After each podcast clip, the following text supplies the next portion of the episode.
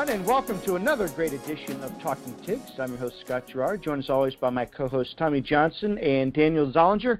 L S U gets a redemptive and resounding win over Texas A and M, uh, beating the Aggies fifty to seven for the final home game of the twenty nineteen season, getting revenge over last year's historic seven overtime loss, but also securing L S U's third undefeated season in school history, adding to the nineteen fifty-eight and twenty eleven undefeated regular seasons. We're going to go over that, um, what also comes next for the Tigers, as well as some other recruiting and, and other news from around college football. Uh, but before we get started, I just wanted to, to suggest to those of you uh, that are listening that are somehow not already following us on Twitter to please do so at Talkin' Tigs. Uh, and you can also find us on Facebook as the uh, Talkin' Tigs podcast. Uh, and we're also on iTunes and Spotify as well. Um, well, such a good game to get into, and just some more implications that, that will come after it. But before we get going, just wanted to check in with the co-hosts. Uh, you guys were at the game again, and uh, I wanted to see how you're doing and uh, just you know your overall perspective of the last home game of twenty nineteen. Go get him, Daniel. Oh, okay. Well, yeah, we had, had a great day. We went to the game, and it was pretty amazing just to see L S U cap off such an incredible season that we've had so far. The weather was perfect. Chance of rain was never. Chance of A and M winning was never. And we just throttled them. Felt extra sweet after that bitter defeat last year. And uh, can't wait to see what the Tigers can do in postseason play. But, yeah, just riding high right now. Right on. Oh, man. I mean, I yeah. It was an incredible day, and we got Daniel's uh, got Daniel's brothers in for the game, which was fun. You know, got a little bit of family reunion, and got to share that with them. We we were in the student section, which normally we're sitting in the uh, sitting in like Daniel's season tickets, but it was uh, my last home game as a, as a uh, as an undergrad, and um, kind of wanted the you know the two brothers to experience the student section, so we walked over there, sat there, kind of up. Not not ter- not uh, terrible seats, but you know, kind of high up with the real Tiger fans. And uh, I mean, let me tell you that this season has been so special. I don't think I, I almost feel like we haven't talked about it enough, just to say like how um, how incredible everything that has fallen in place has been. And that game was just a, a you know one one note on this beautiful symphony that has been. You know, the twenty nineteen regular season. Going twelve and oh, we've got Joe Burrow. He comes out in the, you know, E A U X Burrow jersey, which he came up with himself, he said. And, uh, and you know, senior night, we got great play by the defense, great play by the offense. Joe cementing himself for that uh, Best Player of the Year trophy with the guy putting the stiff arm out. I'm not going to say it. And, uh, I mean, I, I just can't. This team, and, and I'm I'm so glad that this, you know, that we had played a great game yesterday and we got the win and we're going on to the Atlanta and we're going on to the playoff. But hats off to this team just, just for for right now, because uh, this you don't see this that often. Like you said, Scott, it's third time in, in school history to be twelve and oh, and I I mean I, I just can't can't feel any better. And I, I also think it's kind of crazy that you know we started this podcast. What a year to start the podcast on, because exactly, you know, and and I mean, what can we say? You know, we start a podcast in a season, and L S U never loses. So, did we have something to do with it? Uh, that's for the that's for the listeners to yeah. decide. But I'm going to go ahead and say yes. Yeah, exactly, exactly. Uh, so, um, and speaking of never loses, uh, that's, I mean, Joe Burrow lost some games last year, but. You could say that there was a point last season where something clicked, and Joe Burrow, you know, he w- they went undefeated for the rest of the season. We're undefeated this year, uh, and this, you know, most senior nights at any school, you know, they're they're emotional. It's all the the guys that have poured their blood, sweat, and tears into the program for three or you know, four, sometimes five or six years, um, you know. So there's always some some celebration going on, but I would think that it would be a little bit extra special because it was Joe Burrow's last game in Tiger Stadium. So, I mean, I could kind of pick up on, you know, some extra cheer when he you know, it came off for his last play, or, or maybe I, I couldn't tell when he was announced, you know, during the senior game announcements. Uh, but you know, since you guys were there, I was wondering if you could speak on that a little bit. You know, what what what could you what could you tell? What could you sense from the uh, you know the crowd at Tiger Stadium with this being Joe Burrow's last game? I mean, there was definitely an energy. You could tell everybody loves him, and he's definitely cemented his place. In my opinion, I'm pretty sure everyone is with me on this one, is one of the all-time L S U greats. Built even though, Matthew. Yeah, even though he only played two seasons, one of them last year, which he was really kind of an unknown commodity coming in. And I even mentioned it to Tommy during the game, not to get too crazy, but I was like, do you think if Joe Burrow wins the Heisman and L S U wins the national championship, they shift those names? And I pointed to uh, to Tommy Casanova, Billy Cannon, they shift those over and retire number nine and throw Burrow's name right up there. And then I think you almost have to say yes, because we had, what, one Heisman winner, his number's been retired, and we've had three national championship teams, and Billy Cannon was part of one. So, I mean, he is that guy. I mean, he gets the Heisman, the it's right there in the name. He is the man, and that's really all he is for L S U at this point. What a guy. Yeah, I mean, and, and I really have to, you know, I was a little bit, um, I don't want to say skeptical, but I was I was concerned about how many people would be there. Not really in a bad way, but I just kind of wondered, you know, well, it's a, it's the day after, you know, it's two days after Thanksgiving. People are out of town. I know a lot of students, um, you know, go home. I, we went home. I went home. So we made a point to be back here for the game just because of, you know, it's such an incredible season, and the and we got to have uh, Daniel's brothers come in and have a good time with them. But um, you know, everyone showed out. The, uh, the student section was packed. The uh, it, it looked like all the season ticket holders were there. Daniel, oh, you can, and, yeah. And everybody stayed till the end, which was amazing. Everybody, like, even though we were blown out, the, the party just kept going. Yeah, like everybody stayed. Everybody stayed even past, like the, the band had played the alma mater, and the Tigers had walked off the field, and Joe Burrow had had you know che- had had gotten his his praise, and everybody was still there, and. So uh, you know, it was it was an incredible moment to be there. I'm so glad that that the uh, it was so well attended, and there was some energy, and you could tell. You know, I don't think there was as much um, as much vitriol from the from the fans, from the L S U fans, because it was just so so lopsided from basically from the first drive on. You know, L S U drives down the field, shoves it down the throat, and it's seven to nothing with after after two minutes of play. Um, but it, you know, but there was some, some electricity in the in the room or in the stadium. Right, because like Clyde Edwards-Helaire said, you know, the fans, the, the players didn't forget, but the fans didn't forget either. Uh, and you know, I, I think the uh, the game kind of went on. It wasn't really hampered by any really bad calls, you know, one way or the other. Uh, I, I don't think. But yeah, just uh, I think the crowd knew what it was in for. You know, it was the players were ready to take care of it, and they were also in for Joe Burrow's last home game from what's just been a, a remarkable season offensively for the Tigers. Um, you know, and probably probably not going to be able to be matched in our generation. Uh, you know, we'll see, we'll see. Uh, like I said, unless unless Joe Burrow's unless Joe Brady's still there and Joe Burrow's son commits, we'll. You know, we'll, we'll we'll go from there. But, uh, you know, just overall, I thought, you know, the Tigers looked the same as they did offensively. They marched down the field. You know, they had a couple spots where they, you know, didn't seem as dominant, but overall they were. And, you know, they broke two more records. Uh, Joe Burrow has, I think, the most passing yards and most tied for most passing T Ds. Uh, but, you know, they, they, they got it done. And uh, defensively, I think, is where they finally answered some questions, because you know, after the the previous two games, we were we were wondering, you know, where the defense stood, but uh, they pretty much shut A and M down, where where they had pretty much scored uh, you know some decent points on decent teams, uh, a lot of common opponents, but uh, L S U shut them down, and I, I think that was probably the most complete game uh, as a team the Tigers had this year, because. Uh, I would have expected a lot more from A and M.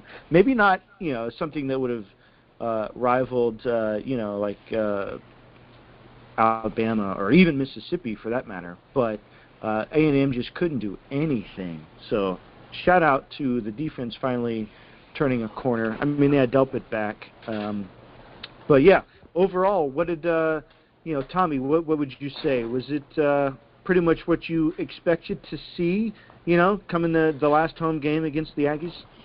Yeah, you know, I think that the uh, it was I expected L S U to win big. I thought that they would. Uh, I thought they'd win by, you know, much more than I thought. I thought they'd win by like thirty points, and uh, they won by more than thirty points. You know, I, I didn't expect it. I expected it, actually. I expected A and M to put up a few more points than that. It was a little bit of a disappointing uh, performance, but it's really a testament to how well the defense played. Um, but you know, the offense. This offense has, has proven day in, day out that they can really play with anybody, and that. You know, you give them if you you give them uh, if you try to play them deep, they'll throw it underneath. If you try to rush the passer, they'll throw screen passes. If you give it, you know, if you try to play covers, they'll hand it off to Clyde and he'll run all over you. So, I mean, this offense is, is so versatile, so well coached, so uh, and and each play is just so well called that I, I can't say I'm surprised. We we played incredibly well. Burrow got in there. And uh, through dimes, he ran it and branded himself a little bit. You know, handed it off to Clyde. Had a good game again. Um, that, you know, Davis Price got in there as well. Chris Curry, John Emery, everybody got some reps. Brennan got reps as well, and uh, it was a great way to cap off what's been, you know, probably the best. Well, it's been the best offensive season for any S E C team ever, and definitely the best offensive season for any for an L S U team to ever play. Yeah. Yeah, they were just yeah. dynamic, doing what they do best, scoring in all sorts of ways uh, through the air and over the ground, and especially like you said with the, the backups coming in, I was almost a little bit scared. I, I was tracking, I was trying to track how many yards Joe Burrow had during the game because I knew how how many he needed to set the record. And once he passed it, I was like, and like we kind of want to pull him right away here because this is what we'll talk about in a minute. I mean, we saw it happen to a couple of weeks ago, and then Justin Fields for Ohio State went down. Earlier in the day, I was like, oh, my goodness, uh, we can't have that happening here. But, I mean, he stayed up and then uh, continued to, to rock with it. But he did really well. And, yeah, we just did our thing, hanging fifty points on Texas A and M. It's not something you really expect to see every day in the S E C. Right. And it's it's it's not just the, the schematics of it. I mean, Joe Burrow is one aspect. And just I think Joe Brady's scheme is another. But, you know, there's – There's a lot of credit that's due to L S U's receivers and its running backs, but mostly its receivers, on making the plays that that that uh, Joe Burrow as and Joe Brady's scheme has set them up for. It's like these guys are making great catches, and they're making them in traffic, and they're getting swarmed, and these guys are swatting at the ball. But you know, L S U, to their credit, has held on to the ball probably more than anybody, uh, and it's it's just that's what keeps the offense going because you know if those guys. Those guys don't catch it and advance the ball, it doesn't matter. But they have been. And, uh, you know, even even after Joe Burrow came out, uh, I think Miles when Miles Brennan was in that first, or I think his only touchdown pass was to Racy McMath. He caught it, and then, you know, he had one good move, and then it was, the rest of that was just yards after catch. He's off to the races. Yeah. And, and Joe Burrow ran down the sidelines to to be one of the first to greet him as he came out of the end zone. So I don't know if that was was that his was that Racy McMath's first touchdown of the season? Uh, he actually has three on this. Oh yeah, okay. Uh, actually, I think no two this year. I think he had one last year, but yeah. Okay. But it's still exciting for him and for yeah, uh, just, Miles it, Brennan. I'm sure he's thrilled to finally put one on the board and show Tyrann Mathieu yeah. that he, he has what his what he needs. Yeah, it was just it was crazy to see Joe Burrow running down. I thought maybe you know there's some symbolic. Uh, moment about this, but no, he just he was happy to see somebody score, uh, and you know maybe. Well, he's, he's a leader, you know. Yeah, exactly. He's been that way the whole time. That's what that's what everybody says. You know, anybody close to the program, anybody who knows Joe knows that. You know, he's the guy who was who was out there, you know, by himself without the coaches asking. You know, him and his receivers out there throwing balls in the summer. You know, just just getting that extra practice in, and so, you know, I think he's shown that he's uh he's a pretty much a selfless player. You know, he'll. He takes a lot on himself. He he gets mad at himself when he if he makes you know uh, he makes poor decisions throwing the ball, and I think he's been a good mentor to, to Miles Brennan. So I'm eager to see you know it's it's hard to say right now you know Miles had some good throws you know in all the games that he's come into, but I'm eager to see how much of uh, Burrow has rubbed off on Brennan you know especially when he gets a whole year to prepare. Right. Yeah, you got to think there's I, I don't know if he can. rub off some of that chutzpah that, that Burrow has, because that's what he's going to need in some of those situations to where, you know, it's like nothing's available, the the check route is gone, I just need to take off running and do it with vigor. And, you know, that's what we saw a couple times from, from Joe in this game and just pretty much all season. Uh, and I think at one point, uh, it was in the second quarter, they, they showed a stat where Joe Burrow, I think, had more yards rushing than A and M had total. And it was just insane. It's like he, he has that instinct to either throw to his uh, his hot route, look at the check down, or just take off running. And he's really good at that. And I think that's why he's going to be a, probably a first-round draft pick. Uh, but, yeah, this offense, um, again, you know, what can you say that you, you haven't we haven't been saying for, you know, for twelve games now, other than, you know, just another record broken and some more guys getting into the mix. Glad to see Chris Curry get some reps. I know he's kind of been quiet most of the year, but uh, I mean, with the the bevy of talent that they have at running back, it's you know it's just an unfortunate side effect. But um, the the defense is the one I think stepped up for this game, because you know they probably heard the chatter of uh, not just that's me, know, me clapping for the defense right there. I, I wondered what that was. What? I was clapping for the defense. Oh, you were clapping. Yeah, I mean they they. They stood out in a big way. It was, uh, I don't know if it was from their coaches or just the, the committees saying, you know, Ohio State's the more complete team, which is, you know, basically a side to L S U's defense, saying they, they're not that great. But L S U's defense was uh, tremendous against A and M. Uh, just the, the yards that they held them to in the first half and all game. I mean, Kellen Mond never even got close. Well, he got close to one hundred yards. He was about eight yards away, but that was after uh, ten completions and thirty attempts. So, uh, so much so that they had to put in a backup quarterback. But uh, the defense, you know, they had Delpit back. He got a pick. Uh, everyone else also played at a great level. Um, uh, let's start with you. Uh, start with you, Tommy. Just uh, you know, the defense. Uh, what?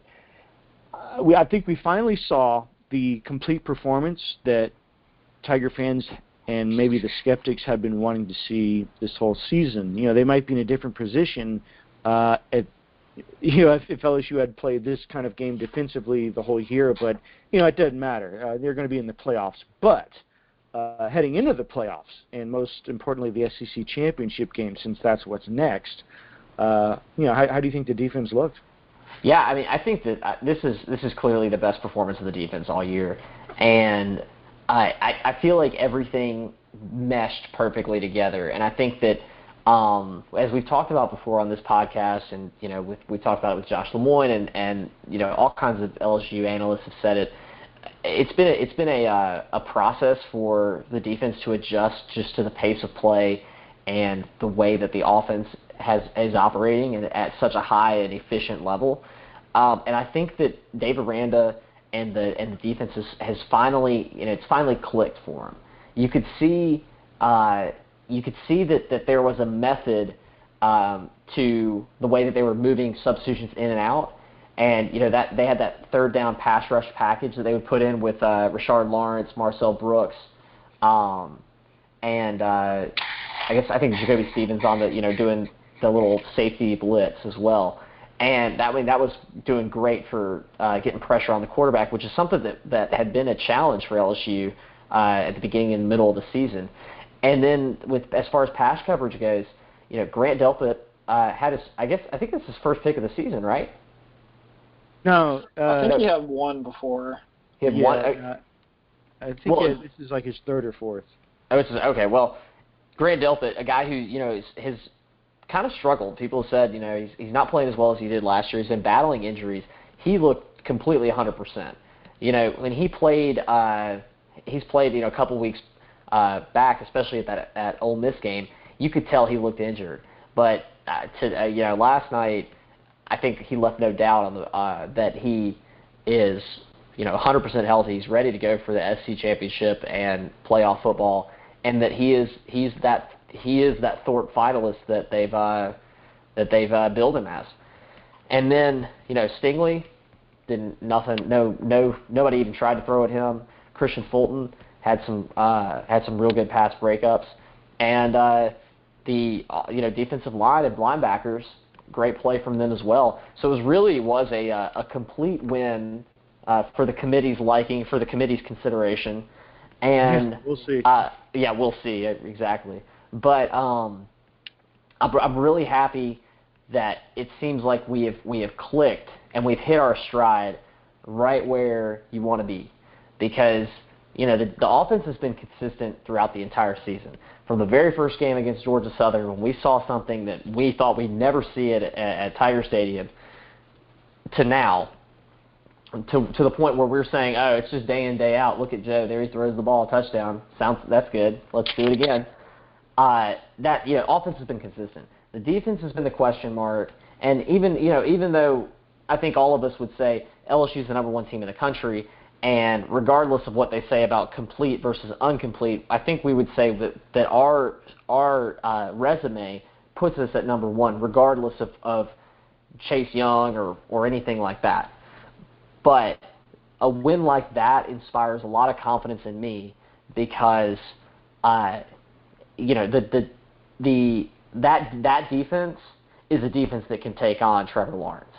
That defense is a defense that can that can shut down Justin uh, Justin Fields, and th- I think those are the big those are the big you know, the Titans we're gonna have to play if we want to compete for a natty. And uh, you know it's good to, it's good to see that what we what we thought was always there is there.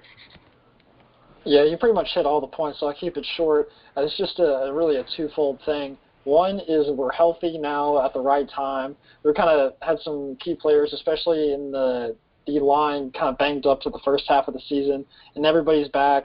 And then two is, like you said, Dave Aranda has finally kind of gotten his schemes figured out. Not that he was really struggling before, but everything has kind of meshed at this point to where we know which players fit best where and when. Because we always knew, like, who were going to be the stars, like, who's going to be playing. But now we've just got them lined up in their most effective places, and that's where they need to be kind of going forwards. And everybody stepped up in this game. One thing to shout out is we got to the quarterback, put Kellen Mond in some tough spots. I think we had four sacks or something, which may have been six. Our season high. Or six, six yeah, uh, exactly. It was our season high. And that's, I mean, you force them to make bad throws to where our secondary, exactly like we saw, pull down three interceptions and just make bad decisions. And it all kind of comes full circle there, and we're just kind of clicking at the right time. So that'll be something exciting to watch. And that's the L S U defense that we all know and love.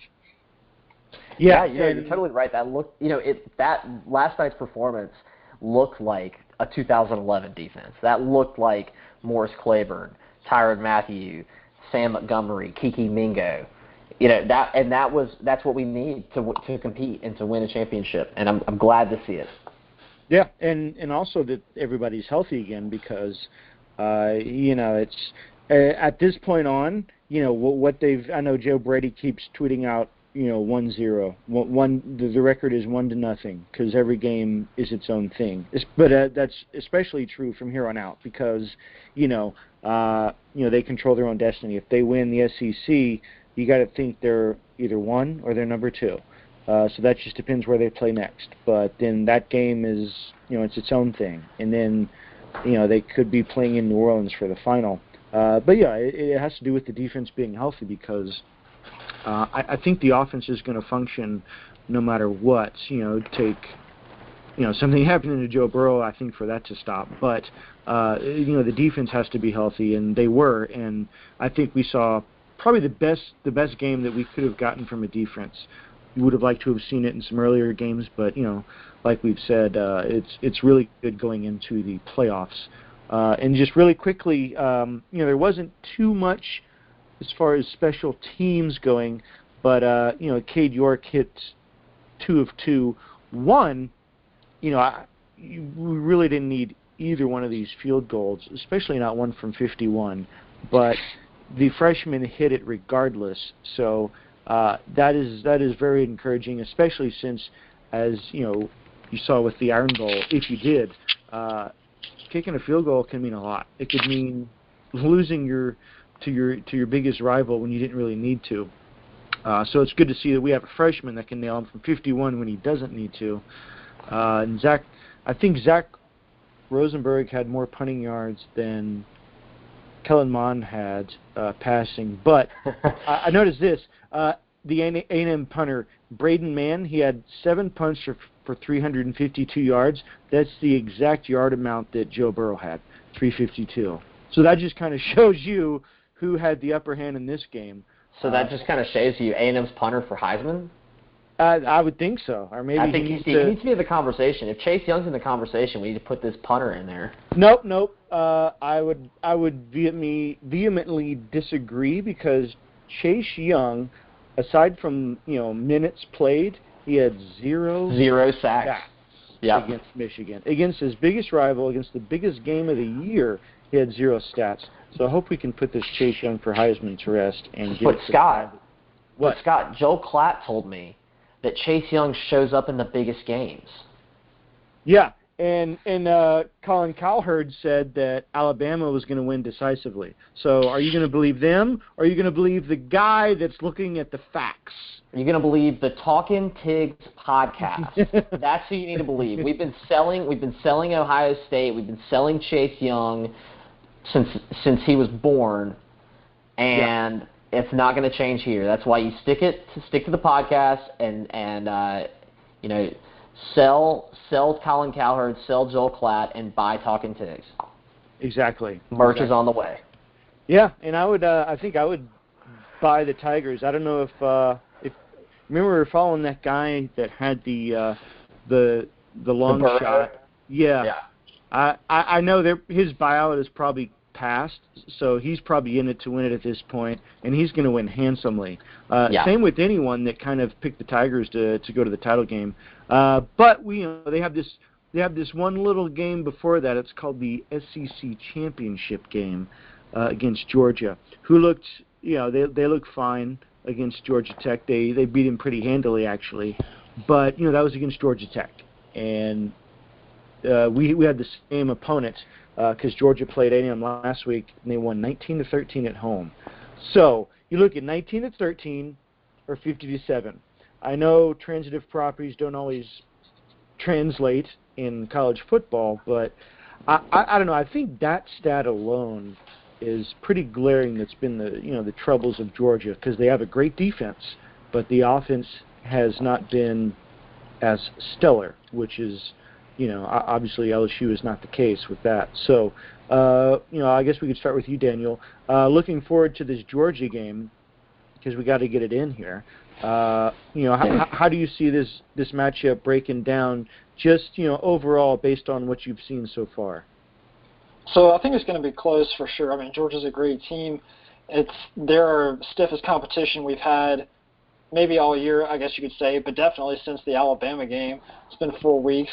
So obviously we looked good against A and M and then uh, Arkansas, Ole Miss before that. But it's going to take uh, another level of effort here to take down the Dogs. Like you said, their offense is somewhat anemic. They did hang fifty-two on Georgia Tech, but that's against Georgia Tech. And they have a really good defense, so this is going to be the best defense Joe Burrow and the rest of the L S U offense has faced all year. So we'll kind of see whether they're just uh, that amazing, which in my opinion they are, or what happens when you kind of face some stiffer competition. A few uh, minor notes from the game against Georgia Tech is that Georgia's starting running back star DeAndre Swift went down with an injury and did not return to the game, but oh. uh, C- Coach Kirby Smart just came out today and said that he expects him to be fine for the game against L S U, but you kind of have to think, like, is he going to be one hundred percent? Like, uh, kind of what's the situation here? So that could be a, a soft spot, as well as last week, their number one wide receiver, Lawrence Cager, uh, had an ankle injury, so they were without him for this game, and he's already been ruled out against L S U. Plus, their kind of second uh, wide receiver who became their number one, George Pickens, took a swing at a Georgia Tech player, which I don't know, this baffles me when they do it over and over. When you try and punch somebody with a helmet on, literally the only person you're going to hurt is yourself. But he tried to punch a Georgia Tech player during the game, so he's been uh, ruled out for the first half of the L S U game, which we saw last year with uh, Devin White against Alabama. Can make a difference. So Georgia's offense has already kind of handicapped themselves a little bit. But I expect the, the Tigers to come out and, and do their thing, show them what we're all about down in the Bayou, and uh, walk out of Atlanta number one with a win. Yeah, uh, yeah, no, I saw that, and uh, you got to think, um, wow, losing DeAndre Swift would be huge because uh, from some of the stuff we've seen, that's he's been like the the guy that can kind of spark their offense. And losing one of their receivers for a silly play like that, and it was in the third quarter, and, and Georgia was way up at that point. So you got to think it's just silly to even engage at that point. But but anyway, um, so yeah, what what, uh, what about you, Tommy? What uh what do you see as far as you know the uh, the measurables, the the overall in this game? I I I, I actually think that I think L S U is going to win pretty handily. Um, you know, you look at a team like Georgia, and yes, I, I you got to give respect to Georgia, especially their defense. Um, But L S U's played against some great defenses so far, and when we played our worst our worst game against Auburn, our offense still moved the ball really well. We just couldn't convert in the red zone. Um, you know, we ended up with, with three or four field goals, uh, and you know, ended up with, with the twenty-three twenty win. Um, but I think everyone everyone who watched that game knows that the, the score doesn't really show uh, L S U's. Uh, ability to move the ball on this, you know, vaunted defense that ended up beating Alabama. So I I think that I, I think that you know L S U will be able to move the ball well. And then when you look at Georgia's offense, I've got a, I, I think that uh, that Fromm is a, a really good quarterback. He just has no help at all, and no, he's no not in a he's not in a system that allows him to, to throw. He you know it's always little little you know short little passes and then play action. And if it's if it's not either of those two, he's handed off to DeAndre Swift. And I just don't think that that type of offense is, is going to be able to beat L S U, uh, especially with the with the defense playing the way they did last uh, this past game against A and M. You know, you look at Georgia; they only put up twenty-seven points against Missouri, which is not a good team. Then they put up twenty-one points against Kentucky, not a good team. seventeen against Carolina, uh, South Carolina, which they ended up losing, and they lost in that game. And Uh, twenty-three against Notre Dame, which I yeah I don't think is a is a uh, again I think Notre Dame is a little bit overrated, or actually a lot overrated. And then they opened against um they opened against Vanderbilt and they put up thirty points. So you know the defense can only do so much. Now you do expect uh I would say L S U's not going to put up as many points as you know as they have um, in weeks past, just because Georgia's going to try and control the ball. Uh, hold it, run it with, uh, and run down the clock with DeAndre Swift. But I still think that when, when Joe Burrow gets his hands on the ball, uh, you know these these two those little two minute two minute drives, they're going to eat them alive, and we'll be able to you know they might be they might be kicking field goals with Rodrigo Blankenship, but we'll be scoring touchdowns with Jamar Chase and Justin Jefferson. Yeah, yeah. For the most the most anybody's scored against Georgia all season is seventeen. You think we do a little bit better than that? I would um, hope so. Well, they, yeah, South Carolina did, right? Because uh, oh, they scored twenty. Excuse me. Yeah, South Carolina yeah, yeah. scored twenty because they went to overtime. Well, well, I was going to ask you guys this: is it's the game is in Atlanta, which you know it's kind of unofficial. It's it's it's a Georgia home game basically because it's it's in Atlanta, uh, but it's also the game is on turf, which you know the I know L S U finished the year last year at the uh, at the uh, you know, the Fiesta Bowl, which is uh, artificial. So I was just wondering if you think either of those factors would play into this game at all. Um, I, I, I tend to agree with you that I think L S U's offense would be the one that would decide everything. But, you know, it's it's kind of technically a, you know, a U G A home game, and it's on turf. So I was just wondering if you guys thought that that would, uh, that would play into, into any of these game scenarios. Yeah, I mean, I think that one thing – you can tell. Um, I was watching uh, Matt Mascano's recap of the game, um, and he was talking about the, how L S U's turf, especially last night. You know, we, we saw some people slip. Most notably, uh, Grant Delpit when he had that interception. He took it down oh, yeah. at the ten-yard line, but then they ruled him on a slip uh, that his his knee was down. So you know, theoretically, you won't see that as much on a turf field. Um, it'll hold up a little bit better. Uh, what one thing he was saying that's kind of interesting that I I hadn't heard before. Was that L S U's uh, L S U's grass? It doesn't get enough sunlight because they've built so high up, um, you know, with the renovations, and so that causes um, that causes uh, the grass to not be as, as you know, I guess uh, pristine as maybe it is at Jordan Hare or uh, you know Bryant Denny or wherever. So you know, it almost maybe I think that might be an advantage playing on turf. Now, when it is true when you go to Atlanta, that's going to be a home game for U G A. Um, but L S U's played in some pretty hostile environments this season. Played at Bryant-Denny. They played at Texas. Yeah. Uh, and so I don't think, especially with a, you know, theoretically, I don't know. If, I, I don't know how true this is, but on, in these championship games, don't they sell like or try to sell like fifty-fifty tickets or whatever? Yeah, I Isn't think like they a have thing? a certain. I think they have a certain allotment. It's like maybe like forty, forty for each, and then like twenty just for, so they sell them to the ticket websites or whatever. Yeah, um, kind of up for grabs, but it's usually fairly even. I mean, you see it with the bowl games when the the, the field is literally like split down the middle, like one color and the other. Um, yeah. But now, clearly that doesn't always happen because people will, you know, from L S U might buy them and then put them on StubHub or whatever. Um, but and so yeah, I think Scott, I think you're right. It'll be a home game for, for Georgia. But you think about it, how many times has L S U played Georgia in an in an S E C championship before? You know, it's we always play Georgia. Yeah. So it, it's not like we haven't been here before, and it's not like uh, it's not like we didn't, you know, crush Georgia last year. I'm just saying.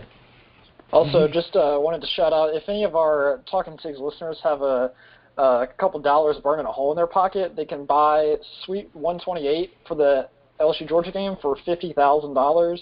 Uh, that one's up for grabs on StubHub right now. I might pick it up later today, so if you want to go buy it, then uh, do it now. If we have any, if we have any nice uh, Talking Tigs benefactors who would like to uh, send us to Suite one twenty-three, um, you can contact me at, at TommyJohnsonLA. I'll be glad to uh, take those off your hands. Yeah, and we, we should add, though, that, you know, should you buy that package, you would definitely get, uh, you know, a a, uh, a personal shout-out on the next Talking Tigs podcast uh, or, or, you know, some sort of mention on Twitter or something. So your your donation will, will definitely have, uh, you know, m- more benefits than just feeling good about yourself.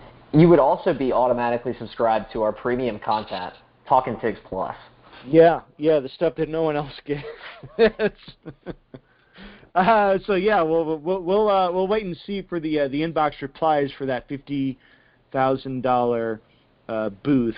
But you know, we'll see. Maybe, maybe I can uh, maybe I can finagle my way in there. Uh, but I think it's going to be a good game. I, I think L S U's going to have it handily. I, I don't know. If I were to be asked about a score, I would say L S U wins by twenty. I think it might be kind of slow going, kind of like it was last time, and you know, because Georgia was up, I think, ten to nothing back in twenty eleven before uh, Tyrann Mathieu ran back a punt return, which kind of just opened the floodgates for the Tigers. And uh, you know, that's that's happened before where they, you know, it, it takes some sort of spark and then they just pour it on. So I think that could be similar here. Uh, but I, I would say L S U probably by twenty. Uh, I would say maybe, you know, thirty-four to fourteen, thirty-four to fourteen, something like that as a final score. I don't know if you guys care to offer any any any uh, thoughts on that, but uh, I'll do one. I think it's going to be a little bit closer. I'm thinking somewhere in the range of like L S U thirty-one, Georgia twenty-four, L S U by a touchdown.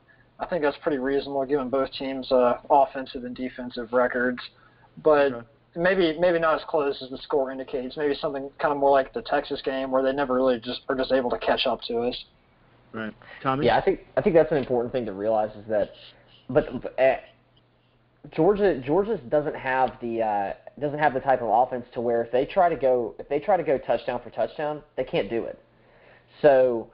You know, if w- I think that at any point, if we get a two or three touchdown lead, or even like a thir- like a thir- like a thirteen point lead, like you know, a touchdown and two field goals or something like that, uh, they're going to have a really hard time digging out of that hole. Uh, that's something that, that hurt A and M yesterday. You know, they kicked us the ball, and we scored in two minutes. And then they then they got the ball back, we stopped them, we scored again.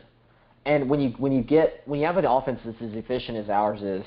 Uh, it, it's very difficult for a team that isn't built to, you know, built with that air raid. You know, Alabama could go score for score. They have so many playmakers, uh, you know, on the outside, on the as as receivers. They've got Najee Harris. They have they had Tua. Uh, same thing with uh, with like an Ohio State or a Clemson. But I just don't think Georgia has the playmakers or the, or the scheme to be able to trade trade blows with us the way that the way that they're going to have to to keep up. Um, so, yeah, I think that's a good point, Daniel, that even though this, you know, it might be a closer game than, um, it, it might be close in the score, but it, but it might be like in that Texas game where it's like, okay, yeah, they, they, they kept it within a touchdown, but really every time they scored, we scored, and it, it just never amounted to anything. Yeah. Um, and one thing to look at also is uh, with this game coming up, L S U, you know, if they win, they're in. It just depends where the committee finally places them. But, you know, let's say, I, I don't know, just, you know, something happens and Georgia wins like on a last-second field goal. Uh, you know, that doesn't mean that the Tigers are out of the playoffs necessarily. They wouldn't have won the S E C championship, which, uh, you know, I think they would want. But uh, going forward, uh, I don't think that would exclude them from the playoffs, because that would have been their first loss, and it would have been to a committee top four team at that point. Um, but I know who is definitely out of the playoffs, and that is the Alabama Crimson Tide, because they lost to Auburn in the Iron Bowl. And um, everyone else other than that pretty much handled their business.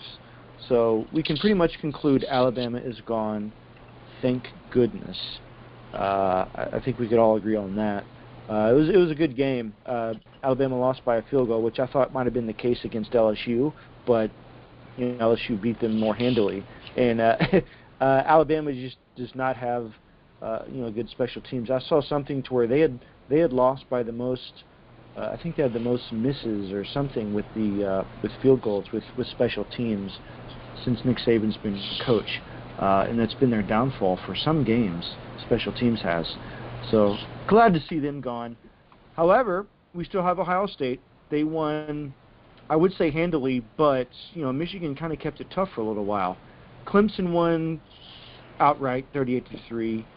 And uh, I, I don't know, I guess the, that fourth seed is pretty much up for grabs. So, you know, assuming L S U wins, or even if Georgia wins on a last-second field goal and kind of keeps it close, who do you guys see as the, uh, you know, as the top four in the playoffs going forward? Uh, I think that after, you know, after this week, in in my top four, I think L S U cemented themselves. They completed their team with a nice defensive uh, defensive win against uh, A and M, so it would be L S U, Ohio State, Clemson. And then uh, I guess that you you keep Georgia there, um, and then, you know, adjust according to the S E C championship. But, uh, you know, Utah looked good, and uh, Oklahoma ended up winning against uh, Oklahoma State. So, um you know, those are those are two teams to watch as far as going in on that fourth spot, uh, assuming a, a Georgia loss. Now, the committee is going to think differently. They probably won't move L S U out of one, out of two, and Ohio State out of one. So we're probably looking at Ohio State, L S U, Clemson, Georgia going into the championship. But I think I saw something where it's like uh, the you know the the rankings of uh, this week have never stayed the same after conference championships, like in the in the history of the college football playoff. So, you know, you can you can kind of assume that um, there will be some shakeup. I think the main question for L S U fans is, you know, what can can L S U do anything in this, assuming they don't move to number one, which I think I, I, do. Are we all in agreement they're not going to move to number one? Even if they should, they're not going to. Uh, I kind of doubt it. Yeah. The, the so, only way I could see that happening is if uh, Ohio State has, you know, they kind of just barely beat Wisconsin, but L S U just blows the doors off of Georgia. And well, no, no, I mean, I mean on Tuesday, like before this game. Oh, I'm sorry. Yeah. Um, yeah, no, I don't see that happening. Yeah. So I think the question for L S U fans right now going into the S E C championship is, is there anything, like kind of like you alluded to, Scott, is there anything L S U can do to push themselves over the edge? Uh, you know, and I, I would think, I don't, well, actually, I don't know. You know, I would think yes, just because when you look at it, when you look at it, of course, we're, you know, maybe we are wearing purple and gold glasses, but when you look at it objectively on their, on the schedule, who has a better resume than L S U? Who's beat more teams than L S U, like a caliber of teams? Uh, and I don't, nobody. But, you know, the way that the committee has done it, they've based it all on this eye test. Uh, I think they need to get their eyes checked. But um, right now, that it seems like unless uh, Ohio State were to lose to Wisconsin, which I think is possible. Um, they crushed them earlier in the they, season. They, No, but but Wisconsin just crushed Minnesota, which was billed as like the best team ever, and yeah. they've already played them once. You know, I think it, uh, Ohio State Ohio State was, was almost beat by Penn State, and Jim Harbaugh made it look like a game, and that's saying something from coming from Jim Harbaugh uh, this week. Uh, so I think that the past two weeks have exposed Ohio State is not the invincible team that Joel Klatt likes to say they are. So, uh, you know, I, I I don't know if I don't know if L S U can do anything to please the committee and get us over the top. Um, I certainly hope so, because we've talked about it on this podcast before. That one seed is going to be so important when we come to playoff time. Um, but what do y'all think? So I kind of I'll give y'all what I think is the most likely overall situation uh, according to the committee. What here's what they're going to do if everything kind of plays out. So L S U is going to beat Georgia in the S E C championship. Oklahoma is going to beat Baylor in their game, and Utah is going to win their game in the Pac twelve championship. So that leaves Ohio State still a number, and Ohio State wins. So it leaves Ohio State number one, L S U number two, Clemson number three, and then I think the, the committee springs for Oklahoma over Utah in terms of the kind of head-to-head one-loss conference champions. So it's Ohio State, Clemson, or Ohio State, L S U, Clemson, Oklahoma. And so that's kind of reasonable, I think, with barring the moving Ohio State over L S U for the number one spot. But I think the only The thing that throws a wrench into it is if L S U loses, which I hope does not happen, obviously. But then some people are already saying that L S U is a lock for the playoff, whether they win or lose, which I would kind of, I think, is what should be the case. So then it would go, uh, what it should be is Ohio State number one, then Clemson number two, Georgia number three, then L S U drops down to four and stays in. But I don't think the committee would put a one-loss L S U non-conference champion in over two one-loss conference champions in Utah and Oklahoma, and I think they still go for Utah, and L S U gets bumped to five, which would be a real big bummer to be riding the whole season so high and then kind of fail at the last hurdle. But as long as we take care of business, that won't be the case. And then poor Utah is going to get pushed out whether they want to or not, even if they throttle Oregon. Uh, just, I think that's how it's going to be. I don't know. I disagree. I think that if L S U loses, I, as long as they don't, if in law, as long as they don't allow Georgia, who's never put up points against a good team, uh, to blow them out. If, you know, if it was like fifty to nothing, then all right, let's let's move on to next year. Come on, T J Finley. But uh, I, I think that, you know, if if L S U plays well and they uh, and if it, if they were to lose, which I don't think they will, but if it was a close loss, I think that they're easily the number four team. I don't think it's any question because, again, nobody. If we're going off the eye test, Oklahoma lost to a unranked Kansas State team, right? Wasn't it Kansas State? Correct. Yeah, I mean that that's a, that's a terrible loss for them, and they and they basically should have lost to, to Baylor, and then Utah lost to uh, who did they lose to? U S C. U S C. Yes. So I don't think I don't see them either of them overtaking L S U as far as in the in the event L S U loses. I don't think that's going to happen.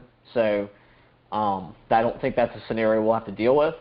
But I would have to disagree on on L S U getting uh, passed over in the event of a loss. Right. Yeah. I, kinda, I was just going to make a couple notes here. Uh, in the initial college playoff rankings, the team that started number three has never made the playoff. Do y'all remember who was number three in this year's initial rankings? No. Alabama. Yeah, that's right. Yeah. Makes and sense. Also, and, yeah. and the team that was ranked number two in the initial rankings has won the national championship the last three years. Do we know who was number two in the initial rankings this year? I think I do. Tell me, Daniel. L S U Tigers. Hey. Were they? Oh, yeah, they were. So, and, oh, also, the yeah, and the number one team in the initial rankings has never won the championship. Do we know who was number one this year? Ohio, Ohio State. State. The yeah, Ohio so State University? Things things kind of maybe according to history, it does tend to repeat itself, but not to get too insane, but at least step one has been completed with Alabama not making it.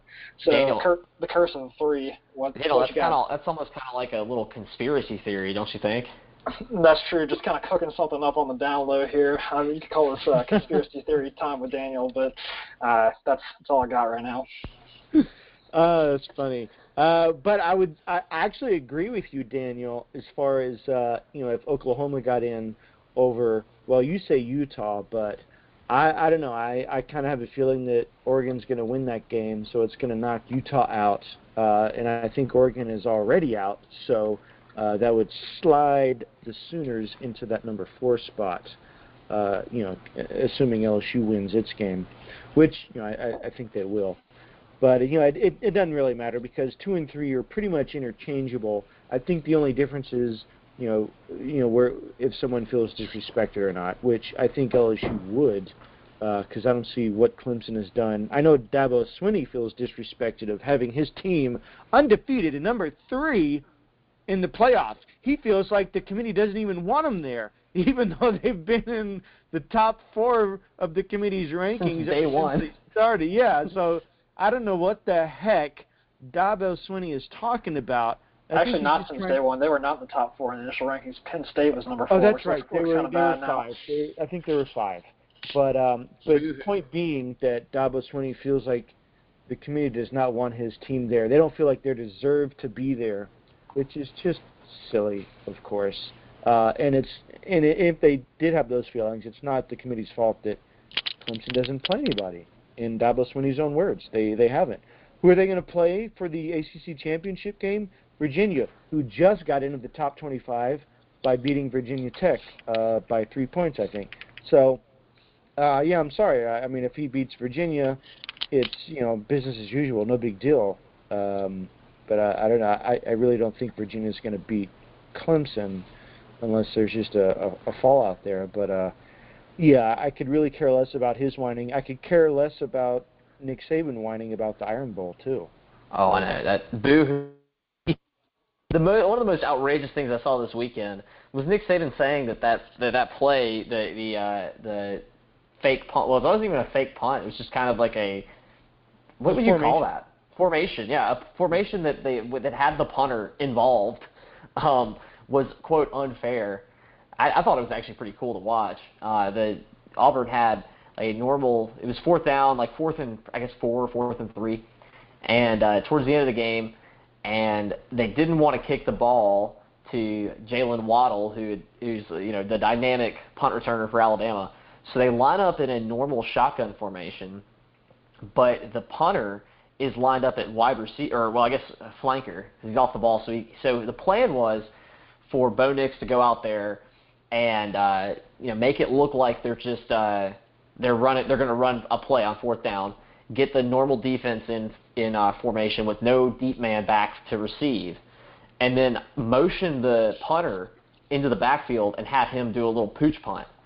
Well, Alabama notices that the punter's on the on the uh, as, as split out wide, and so they're they basically get into like two defenses with twelve men on the field, and they get penalized for it. First down, Auburn, take the knee, let's go roll Toomer's Corner. Well, that's when Nick Saban comes out and says that was the most unfair thing I've ever seen. Just unfair that he got outsmarted by uh, by the vest-wearing Gus Malzahn. Yeah, sorry, I just no no sympathy whatsoever. Uh, he, he I think he realized he got he got duped twice in that game because well the first one I think was because of the refs, you know, because uh, Auburn got that field goal right before half, mm-hmm. which. Um, You know, the, you, you could say he was down and there was no time left. I, I would have tend to agree with Saban that, you know, if, if unless the ball is considered down with three seconds left, you don't have time to, you know, to basically run a play. But whatever. Uh, so he was already steamed about that because Auburn got this field goal uh, with one second left, which, you know, you rarely do you see them, cl- you know, like stop the clock with one second left, but somehow they did. Well, though they never actually wasn't it that because the, okay this is this was my take on the on the thing because we watched this live and I almost feel like that's the ramifications. You know, we live in this world where every single play has to be reviewed on video, and I'm I, I think that I think they review too much, especially in the N F L. In the N F L, they review everything, and it wastes so much time. I mean, even in college, like we'll be you know we'll be there at a game at Tiger Stadium, we'll just stand there because the guy goes over and looks at that tiny screen. And, you know, I just feel like, if okay, if we're going to live in this world where we review everything, and, and the powers that be, and I'm sure Saban's got a, got a strong voice in the decision of how, how college football rules are shaped. If he wants to review everything, and or not he, but if the if the people want to review everything, then that's kind of the ramification, because if I if I remember correctly, the reason the clock was stopped was to review whether he had compl- whether his what he had completed the catch with time left on the clock or something like that. Oh yeah, like when when he was considered down. When he was considered down before they moved the chains, and so. Or for them to move the chains. So then, if if he was down with a, with a second left, they would move the chains, and that allow. And so that review allowed Auburn to set to set up. So they never clocked the ball with with time on the clock. So I feel like it's kind of, you know, you could say, oh well, that's uh that's unfair or whatever. But it, it, I don't really think that was necessarily Auburn as much as it was the way that the rules are now with reviews. Yeah, yeah, no, I, it, it's not at Auburn. It was just, you know, what the what the refs and what the uh, booth review decided, which, uh, you know, I, I think it was kind of indeterminate because the bodies were in motion. So the like uh, the fact that they gave them a second, I think, is just luck for Auburn's side. But uh, you know, I I, I guess I, I would tend to agree with Saban on that particular call. But um, you know, kudos to the S E C for not uh, for not siding with Saban on that one. They just went with what they thought they saw, and it didn't work out to Bama's favor, which, you know, if you look at the end result, uh, those three points ended up being what won the game, essentially. So uh, I, I know he's probably pissed, but sorry. Uh, you know, plenty of calls have gone Alabama's way uh, up up before this season, so uh, no, no tears for you, buddy. Uh, so, yeah, uh, Auburn wins. They had a great win. They... Um, I don't know. I think it'll be one of those two teams, uh, maybe Georgia, that might go to the uh, the Sugar Bowl, because um, I imagine whoever wins the S E C is going to be in the playoffs and unavailable for the Sugar Bowl. Um, so yeah, as far as, you know, the other games that that happened and kind of set the stage for the playoffs, you know, the final spots. Do you have any thoughts about the other games? Like, were you able to watch any of the Ohio State, Michigan, or Wisconsin, Minnesota, or, or any other games that were out there? Um, we did not watch uh, Wisconsin, Michigan. Did watch Ohio, Minnesota. I mean, no, no. I just messed up the team. We did not watch Wisconsin, Minnesota. Did watch Ohio State, Michigan. Uh, I think that I, you know, I don't know about Daniel. I think that Ohio State, Michigan just further, uh, further. proved to me that Ohio State is not as good as as good as their build. They're still a very good team. Justin Fields is good. Uh, Chase Young is allegedly good. Uh, didn't show up. I didn't see him on Michigan on the Michigan game. Maybe he didn't make it on the bus. But um, you know, I think that I think that they're beatable, and we need to give them we need to give them respect. And like when we play them, you know, we're gonna have to come out and, and play our best ball. But I think that the the type of ball we played against A and M, the type of ball we played against Alabama, the type of ball we played against Florida, I think that that's the kind of stuff that um, you know, we can play with anybody. So I think that uh, and and also, you know, Jim Harbaugh, I'm not a not a huge fan of his, I'm not a huge fan of Shea Patterson, but uh, Shea Patterson shredded uh, Ohio State's defense in the first half. So. That's, you know, I think that's a good look for us when we come in, you know, when we potentially play Ohio State with, uh, you know, I, I, with the elite uh, thrower that is Joe Burrow. Yeah, I, I didn't really watch too many other games other than that. Tommy, I think you know where I kind of stand on Ohio State. I'm a little more high on them than you, I think. They definitely have a lot of threats, but they are, like you said, there are threats that can be neutralized with the right type of team, and we are that type of team because we have the same threats and more, really. And just like you said, Shea Patterson showed that their secondary can get exposed.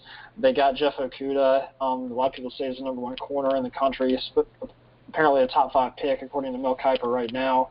But just throw away from him, throw to the other side. We got Justin Jefferson. We got...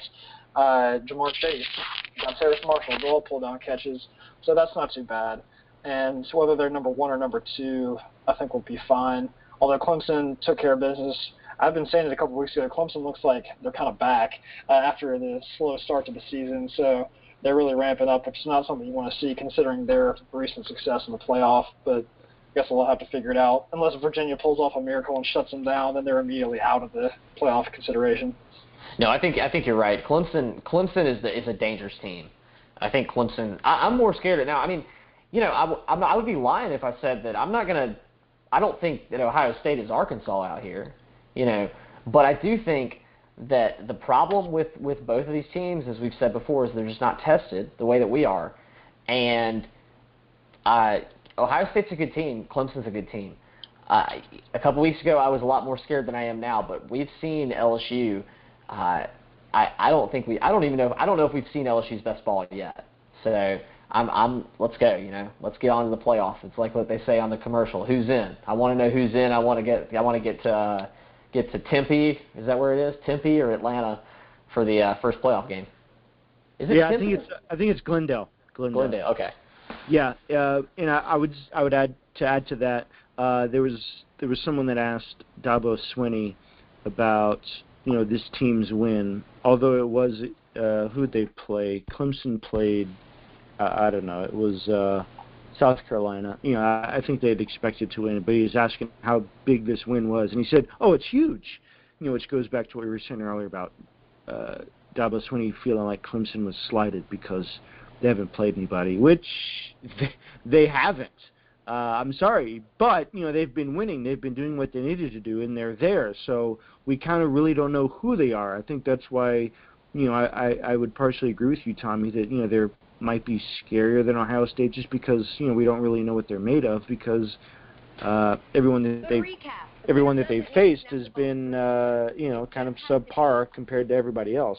Um, but, you know, I would think that's, that's one thing he said, too, is, Uh, he's got one of the easier jobs coaching in America because, uh, you know, they, they haven't, they feel like they haven't been given that respect. So his team has this edge. They still have to prove themselves. But I don't know if that's enough to overcome something like L S U to where they've had four or five games where they had to prove themselves against some of the stiffest competition in America, and, you know, they came out on top. So uh, I, I think that's that ha- holds more weight than uh, you know, just being upset that you weren't given the rating you wanted. So I, I think that plays into L S U's favor. So we'll see how the the ultimate rankings come out. It, it wouldn't matter if L S U was two and Clemson was three or vice versa. But uh, it's looking like they're going to play each other. I don't know who's going to be four. That depends on what happens on, you know, championship weekend, next weekend. But uh, I would say that it's going to be L S U probably against Clemson, and then whoever wins that game is going to play Ohio State in New Orleans, which, you know, which is one of the, the storylines we talked about. Joe Burrow playing his old school for the national title game, uh, you know. just A rematch of two thousand seven. Yeah, exactly. And what's happened in those previous games, and it's not just L S U, because L S U ran away with that one in two thousand seven, kind of like Florida did when they played Ohio State. They they They beat the heck out of them. Uh, so I think that's what it's going to come down to is, you know, the committee saying, oh, Ohio State looks like the more complete team. But, you know, what's going to happen when they finally play a complete team? And, like, and you know what? I think another another X factor for Ohio State, just, just thinking about it, you know, ha- we haven't seen Ryan Day coach in a very, very consequential game yet. He hasn't right? had to. He yeah. hasn't had to. And so, you know, I, I guess the the biggest, the biggest game he's ever coached in so far. But we, let's let's talk when we get to the playoff, because I think coaching doesn't, you know, especially at, at this level, coaching is going to make a difference. Um, and uh, he he you know he's a, this is his first year, and we saw Lincoln Riley. You know, he was the darling coach two years ago with Baker Mayfield, Heisman Trophy winner, quarterback guru, looked un. And I mean, they kind of got embarrassed by Georgia, uh, you know, in uh, in their playoff game. So, you know, it's it's important to to uh, you got Ed, Ed Orgeron. He's been there before. You know, Dabo Swinney's been there before. Uh, you know, Kirby Smart. Uh, well, potentially he won't. You know, he won't be in, but uh, he's been there before. And then uh, Lincoln Riley's been in. He's been in the playoff, you know, a couple times before too. So. Ryan Day is kind of the guy who sticks out, who's he's never really had to coach in a uh, in a very highly contested, you know, make or break consequential game. Yeah. Uh, Daniel, you got anything to to add to any of that? Any of that stew? Uh, I mean, kind of not really, to be honest. I think we hit them hard with it this week. And obviously this is the, the deciding factor. Championship week, it's just very exciting across the board. Definitely some good football to be watched. So starting Saturday morning, I'm going to be glued to it and uh, kind of ready for it to be over with to find out the, the true postseason fate. But it'll be exciting for sure.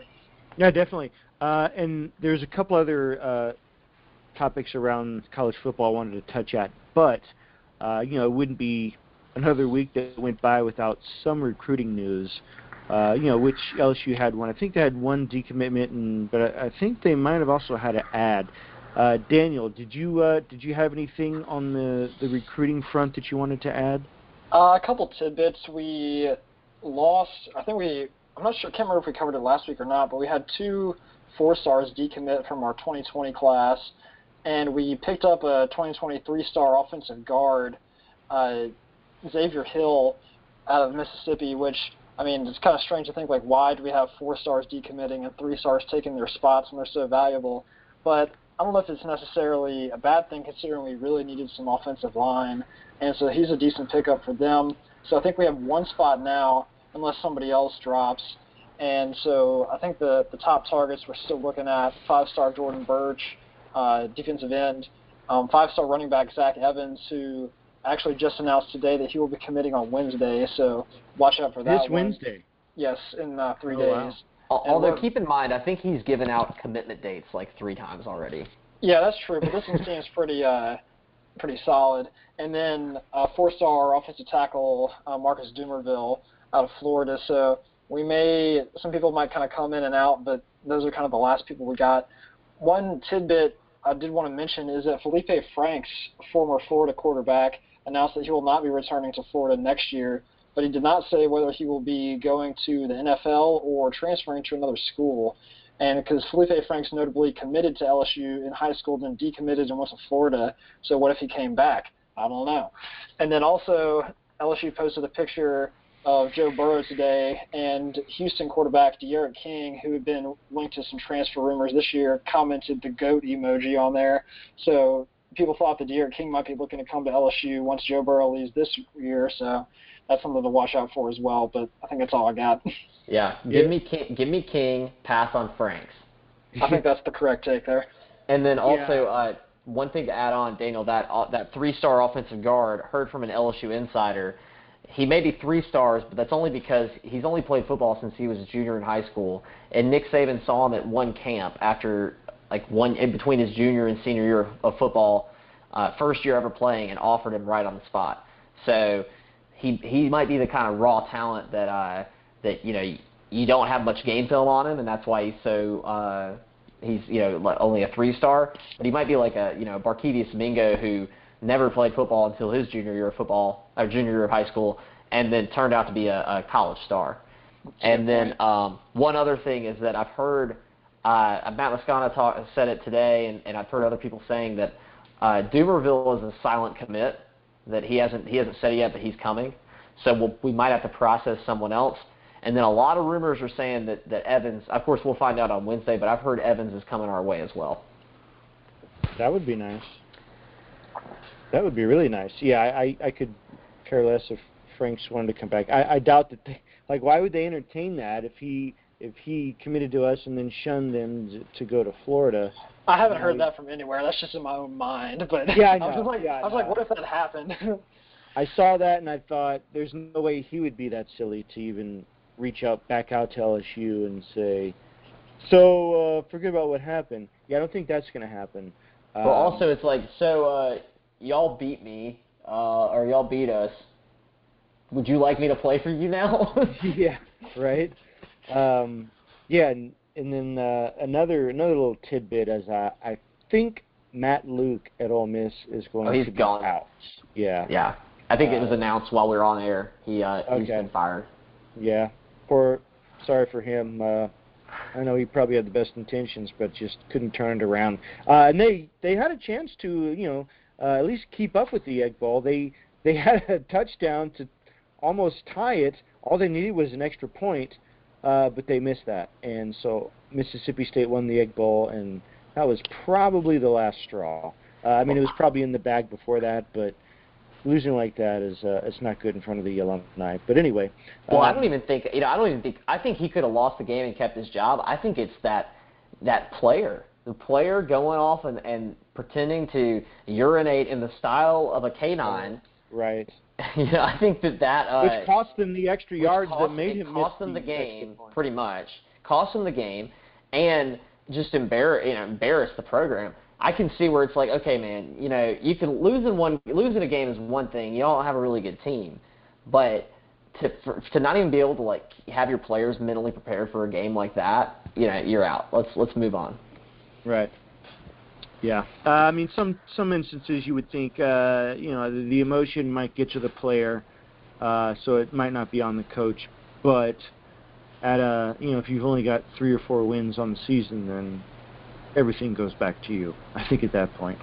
Uh, but anyway, I don't know if there are any other tidbits out there in, in college football worlds, but uh, I just wanted to see if you guys had any uh, any final thoughts before we wrap this one and head forward to the S E C championship game next weekend.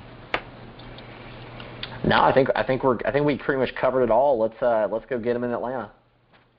Yeah, I agree with that. that. Looking forward to it.